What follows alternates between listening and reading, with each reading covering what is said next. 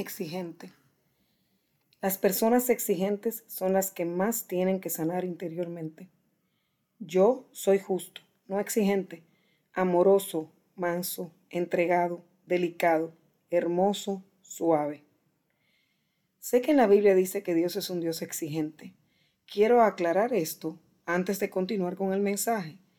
En la palabra de Dios dice, en Lucas 19, en la parábola de los talentos, Dios se pone como un hombre exigente que reclama lo que le pertenece. Y así es.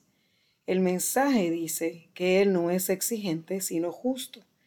Creo que el que pide lo que le pertenece solo es justo, aunque parezca exigente. La palabra exigente aquí está hablando del perfeccionista, del déspota, que pretende que todos cambien y hagan lo que él diga y no lo hace para sí mismo. El que hace esto normalmente tiene muchos asuntos sin resolver en su interior y debe pedir sanación espiritual.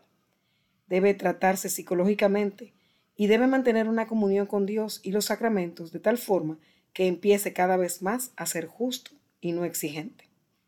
Aclarado esto, seguimos con el mensaje. Primero, revísate. ¿Eres exigente? ¿Has tratado de sanar tus complejos y frustraciones? ¿Te frustras fácilmente con los demás y contigo mismo? Si alguna de estas preguntas es sí, debes buscar un acompañamiento espiritual que te ayude a discernir si es bueno que entres en un tratamiento psicológico para empezar tu proceso de sanación. Creo que todos en alguna medida estamos en esa situación de ser exigentes, especialmente si estamos de alguna manera perdiendo el control.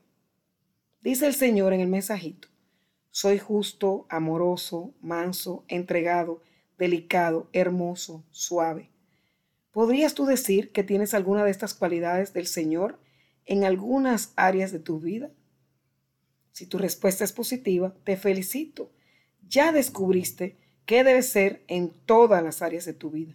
Es así cuando eres manso, suave, justo, amoroso, entregado, delicado, que el Señor quiere que seas.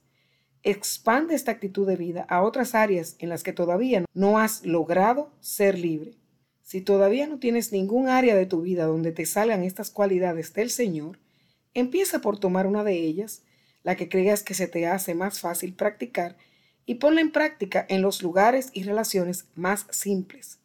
Cuando lo vayas logrando y experimentando, podrás expandir a otras áreas de tu vida la misma actitud.